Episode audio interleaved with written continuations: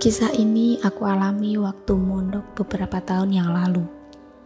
Awalnya aku berpikir Herlina itu cuma urban legend, soalnya banyak versi yang aku dengar sampai-sampai aku juga bingung versi mana yang benar.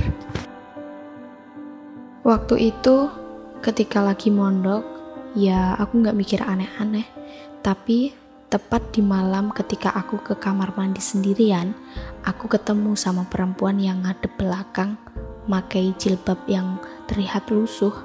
Kupikir ya santri biasa dan ternyata dia mengaku kalau namanya adalah Herlina.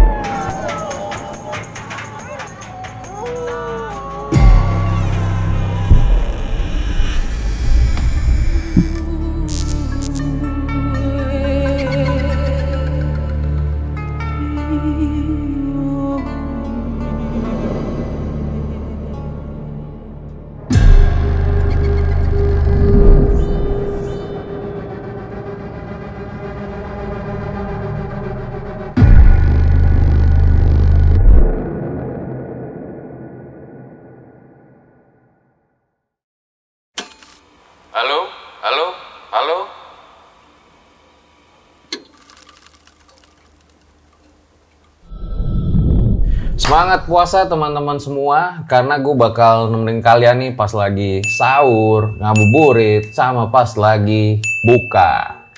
Udah lama nih Scarytel tuh nggak ngangkat cerita yang berpart-part. Ini terus terang dapet narasumbernya tuh udah dari lama nih, jauh-jauh hari pengen gue cari penelusuran, terus wawancara orang, penelusuran, wawancara orang. Khusus buat kalian doang nih. Nah untungnya akhirnya gue dapet nih cerita tentang hantu Herlina. Siapa yang tahu tentang kisah hantu Herlina? Sebuah kisah yang viral banget ya di sebuah pesantren di mana Herlina ini ternyata konon katanya meninggal karena kecelakaan dan setelahnya dia itu meneror santri-santri di pesantren tersebut karena sebuah dendam. Apa benar kayak gitu? Gue juga penasaran ceritanya kayak gimana. Jadi langsung aja kita mulai. Tapi sebelum dimulai nih, jangan lupa subscribe, like, komen, share yang banyak. Terus follow juga Instagram gue nih, Drill Aditya. Biar cepet centang biru guys. Biar nanti pas lebaran udah centang biru.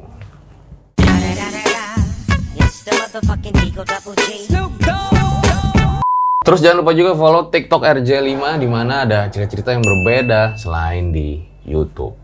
So, gue rasa langsung saja berikut adalah ceritanya.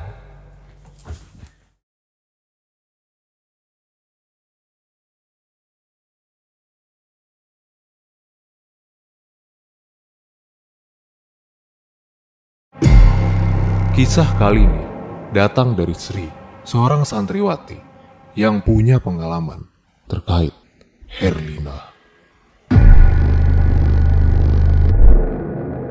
Kisah hantu Herlina punya banyak versi, entahlah. Tapi yang jelas, masing-masing versi itu punya argumennya sendiri.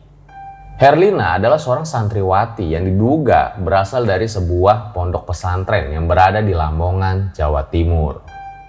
Pertama-tama nih banyak yang bilang kalau sosok Herlina ini adalah sosok yang jahil, jadi kayak suka mengganggu para santri di pesantren tersebut. Tapi ada juga yang bilang kalau sosok Herlina ini adalah sosok yang baik, tidak suka mengganggu. Sebenarnya, siapa sih Herlina ini? Kejadian Herlina sebetulnya udah lama banget. Hanya aja cerita yang beredar itu beda-beda, menyebar dari satu mulut ke mulut lainnya. Semasa hidupnya, Herlina itu emang terkenal jahil, tapi di satu sisi, dia juga terkenal sebagai santriwati yang sangat pendiam. Herlina nggak pernah tuh ngelakuin hal yang aneh-aneh. Dia tuh selalu tertib sebetulnya mengikuti kegiatan pesantren. Tapi sayang, entah kenapa, karena sikapnya ini justru Herlina jadi sering dibully. Herlina nggak bisa ngelakuin banyak hal buat ngebela diri. Dia harus nurutin perintah teman-temannya. Karena hal itu, dia merasa jadi terasingkan di pesantren tersebut. Gak ada tempat buat curhat. Semua teman-temannya menjauh. Kok pada jahat nih sama Herlina? Apa Herlinanya ini emang ngeselin atau gimana? Herlina merasa terabaikan. Dia tuh nggak punya teman deket sama sekali.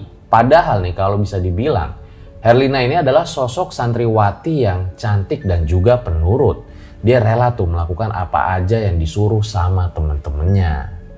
Tapi nih, Herlina ini mikir kalau dia tuh harus sabar agar bisa melewati ini semua. Cukup lama Herlina menjalani kehidupan yang seperti itu. Herlina juga udah ngelapor ke pengurus, namun tetap aja dicuekin. Sampai-sampai karena udah nggak tahan, Herlina ini mikir sebuah cara agar dia bisa dapat perhatian yang lebih. Herlina mutusin buat nyuri cincin dari ibu Nyai.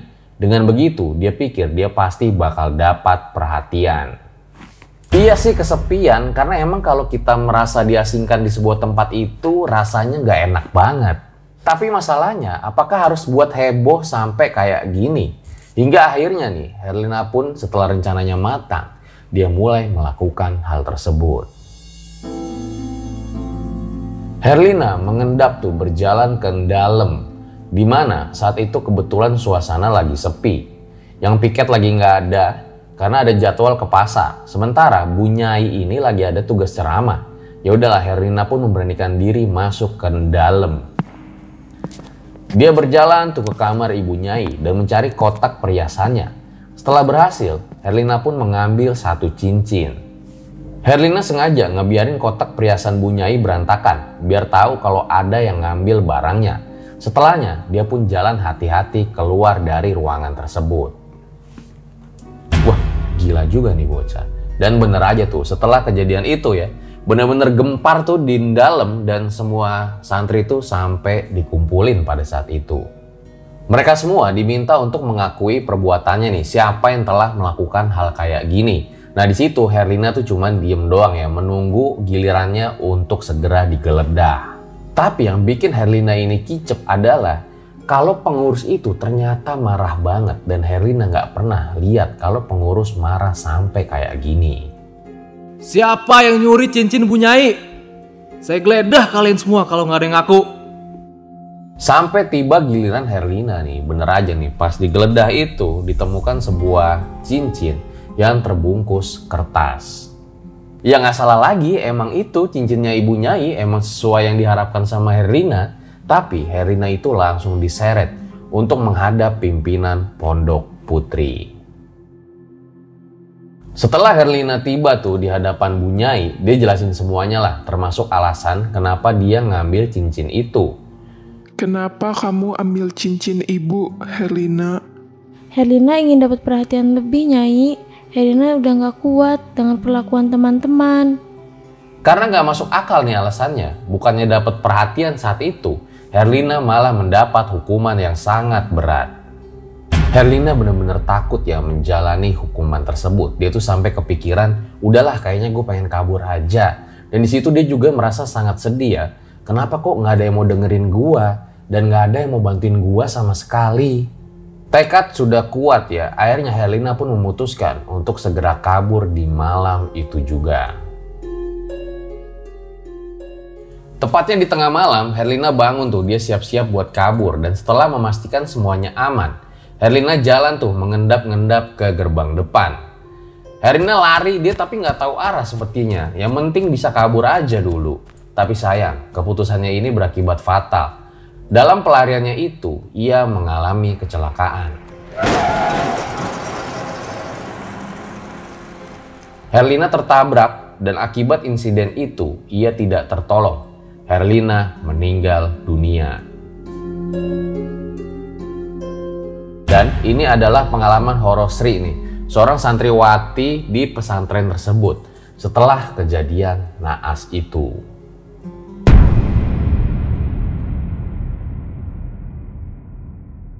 Buat kalian yang punya pengalaman horor nyata, bisa kirim cerita kalian ke email rj5 atau DM Instagram rj5.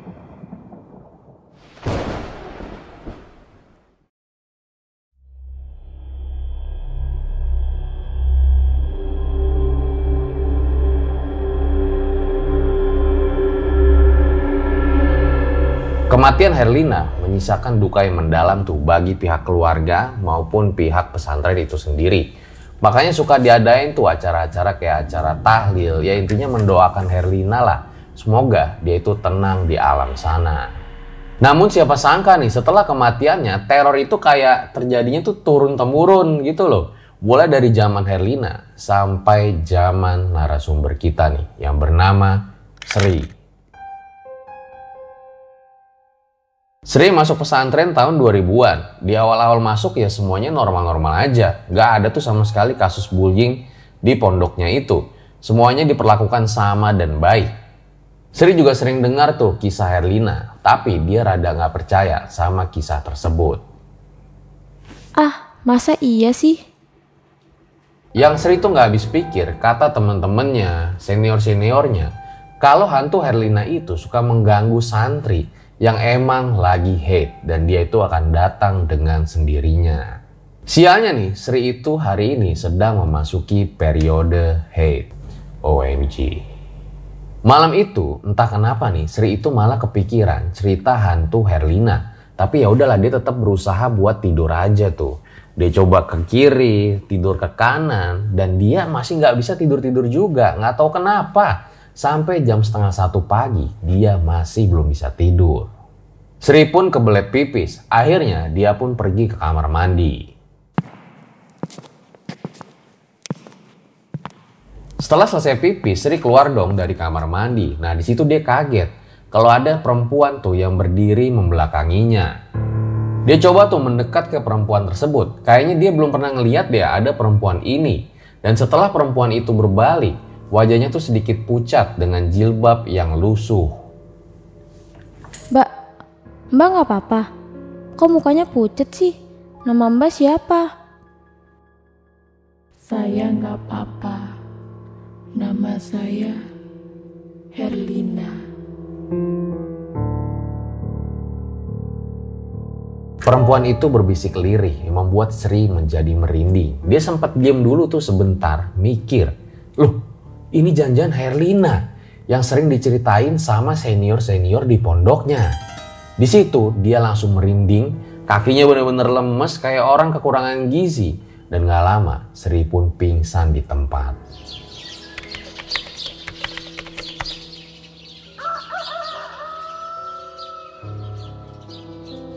Keesokan harinya nih, Sri itu ditemuin sama pengurus pondok ya. Sri itu terbangun abis subuh dan langsung ditanya-tanya tuh sebenarnya apa sih yang terjadi sama Sri.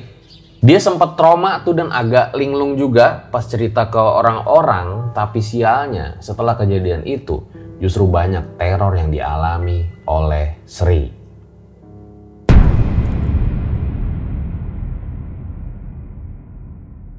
Setelah ngalamin kejadian menyeramkan itu, Sri ini menjalankan aktivitas ya kayak biasanya dari pagi sampai siang dia sekolah tuh. Nah selepas juhur dia mulai ngaji. Hingga nih malam pun kembali tiba. Malam itu Sri lagi sendirian di kamar nih karena emang teman-teman itu ada yang lagi piket, ada juga yang lagi setor ngaji tuh pada saat tersebut. Hingga Sri itu dengar ada suara ketukan yang aneh dari dalam lemarinya. Sri mikir ya, jangan-jangan ada maling lagi di dalam lemari. Tapi anehnya, suara ketukan itu tuh kayak ada iramanya. Di mana lucunya, ketukan yang paling keras itu berada di yang paling terakhir. Eh, kok suaranya begitu? Ya udahlah, akhirnya Sri jalan tuh pelan-pelan. Dia pengen lihat apa sebenarnya yang ada di dalam lemarinya. Dan pas lemarinya dibuka, Sri kaget banget kalau ternyata lemarinya itu masih kekunci. Di situ dia mulai takut. Tapi dia mikir lagi, jangan-jangan nih ada orang iseng nih lagi ngumpet di lemarinya. Ya udahlah, akhirnya dia pelan-pelan tuh buka lemarinya. Hingga dia itu benar-benar terkejut ya, kalau ternyata yang ada di dalamnya adalah sosok Herlina. Sri gemeter tuh dan dia langsung balik badan kayak pengen lari gitu. Nah pas dia balik di situ dia malah ngeliat lagi ada sosok hantu yang wajahnya sangat menyeramkan. Dan gak lama Sri itu ngerasa pandangannya jadi hitam semua.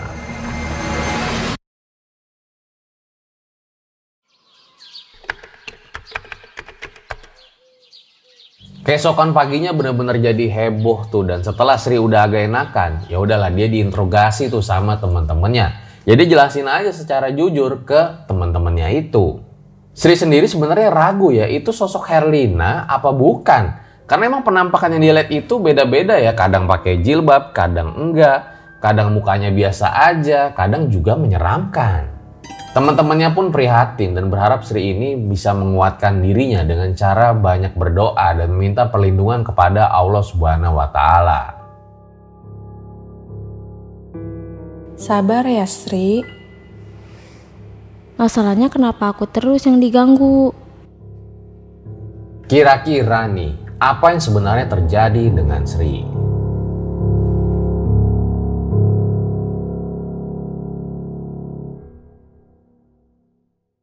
Nah, karena ngerasa diteror tuh terus-terusan, Sri ini sampai mikir ya, dia pengen pulang kampung aja lah, atau seenggaknya pindah pesantren. Tapi nih, karena emang ada beberapa pertimbangan ya, akhirnya Sri tuh mutusin udahlah gue bertahan aja. Tapi dia tetap tuh ngelaporin hal tersebut ke pengurus pesantren. Udah lapor ke Bunyai, terus sama ke pihak keluarga, bahkan mereka tuh udah ngelakuin berbagai macam cara ya, kayak misalnya sering-sering baca ayat kursi, terus ayat-ayat rukiah yang lain, terus juga temennya itu ada yang nempelin kayak rajah gitu ya di pintu kamar sama di lemari. Jadi rajah itu adalah isinya kertas yang isinya itu doa tertentu di mana tujuannya ya supaya aman dari gangguan para jin. Tapi masalahnya walau udah dilakuin banyak hal tuh, Sri tetap aja digangguin. Terutama nih pas dia tuh lagi sendirian, kayak misalnya dengar suara-suara, sekelebat-kelebat, ya kayak gitulah. Sri sendiri nggak tahu ya kenapa dia tuh terus-terusan digangguin. Bahkan di malam ini pun dia kembali mengalami hal yang menyeramkan. Di malam ini Sri itu lagi jemur baju. Biasalah kalau jadi santri itu karena emang saking padatnya jadwal, makanya malam masih terkadang nyuci baju. Tapi saat itu Sri ngerasa ya ada yang gerak-gerak tuh beberapa langkah darinya. Saat itu Sri mikir jangan-jangan ada orang yang lagi jemur baju juga. Tapi makin lama gerakan tali jemuran itu kok malah makin kenceng. Baju-baju di sana pada bergetar. Siapa sih? Sri yang heran dia langsung nyingkirin tuh baju-baju yang ada di sana hingga ketika dia fokus ke arah paling ujung. Ternyata dia melihat kalau itu adalah sosok Herlina yang sedang tersenyum kepadanya. Wajahnya saat itu nggak serem, melainkan kayak santri biasanya aja, walau wajahnya itu sangat pucat. Sri kaget ya, lagi-lagi sosok itu muncul gangguin dia. Dia tuh pengen teriak tapi kayak nggak bisa, terus juga pengen lari kayak ada yang nahan. Hingga tiba-tiba pundaknya dia itu ada yang nepok. Sri, jangan ngelamun aja. Lagian ngeliatin apaan sih? Dari tadi dipanggil-panggil nggak nyahut. Hah? Anu, nggak ada apa-apa. Duluan ya. Sri terbata-bata tuh jawab pertanyaan temennya, tapi dia lihat lagi tuh ke arah ujung. Ternyata sosok Herlina udah nggak ada. Di situ napasnya tuh masih ngos-ngosan dan dia tuh kayak kesel tapi mau gimana gitu. Dia juga mikir, tadi tuh gue halu apa gimana? Ya udahlah akhirnya dia langsung pergi ke kamar dan pas masuk kamar dia tuh kayak agak tenangan dikit karena dia yakin tuh jinnya nggak bisa masuk ke kamarnya. Ya karena emang kamarnya itu udah suka dibacain doa-doa terus juga kan kata temennya itu bisa menghalau jin ya buat masuk ya walau Herlina juga sebenarnya nggak tahu sih berhasil atau enggak tapi yang jelas di malam itu dia pun tertidur dengan tenang dan tidak terjadi apa-apa.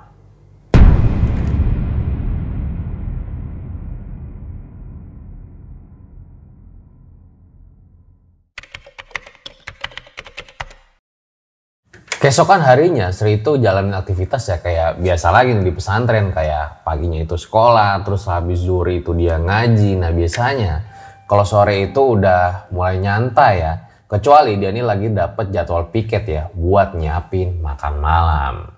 Dan biasanya malam itu sehabis maghrib para santri itu ngaji lagi bareng-bareng di masjid gitu loh. Kira-kira sekitar jam 8 lah biasanya mereka itu baru pada kelar Jadwal buat Sri Piket adalah hari Selasa dan juga Kamis. Ya udahlah mau nggak mau nih hari Kamis atau malam Jumat ini Sri harus menyiapkan makan malam.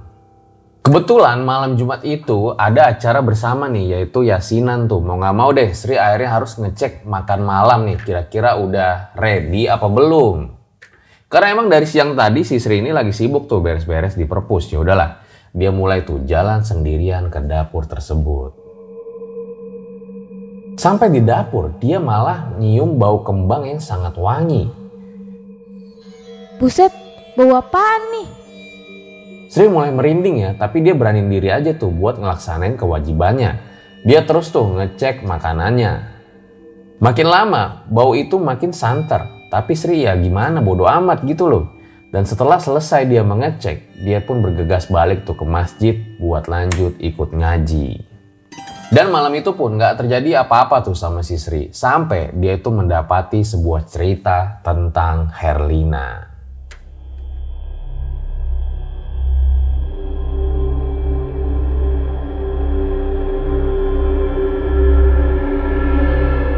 Suatu hari nih pas lagi santai-santai di pesantren tersebut, si Sri ini lagi ngobrol-ngobrol gitu sama seniornya. Eh tapi kok malah bahas hantu Herlina.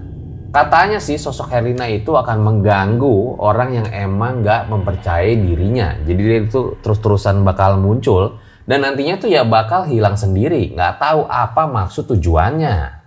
Tapi ya balik lagi nih nggak tahu bener apa enggak itu kan kayak hanya gosip yang beredar dari mulut ke mulut gitu loh dan sampai-sampai nih ketika obrolan tuh terus mereka lanjutin Sri ini mendengar ada beberapa versi kematian Herlina. Jadi dulu cerita yang ku tahu kalau dulu emang ada santri yang minta ijazah ke Romo Kiai. Terus dia salah mengamalkannya seperti disalahgunakan. Meninggalnya sendiri nggak tahu gimana, tapi yang jelas karena hal itu. Setelah ia meninggal, sosoknya kerap mengganggu di kamar mandi, terutama kepada wanita-wanita yang sedang halangan atau haid. Aneh kok versinya beda-beda gini ya? Dan pas nggak sengaja tuh Sri lihat ke arah jendela di luar. Di atas pohon itu lagi duduk ya, sosok jubah putih. Sri yang takut langsung minta teman-temannya untuk menyudahi obrolan malam itu. Dan mereka pun tahu yang lain kayak ada yang gak beres, semuanya langsung cepet-cepet pengen tidur. Dan ketika pengen tidur, Sri ini malah ngedengar ada suara benturan kayak pintu tuh mau didobrak kenceng banget. Sri takut ya, tapi matanya masih merem. Di situ dia mikir, jangan-jangan ini hantu mau masuk ke kamarnya lagi, tapi nggak bisa.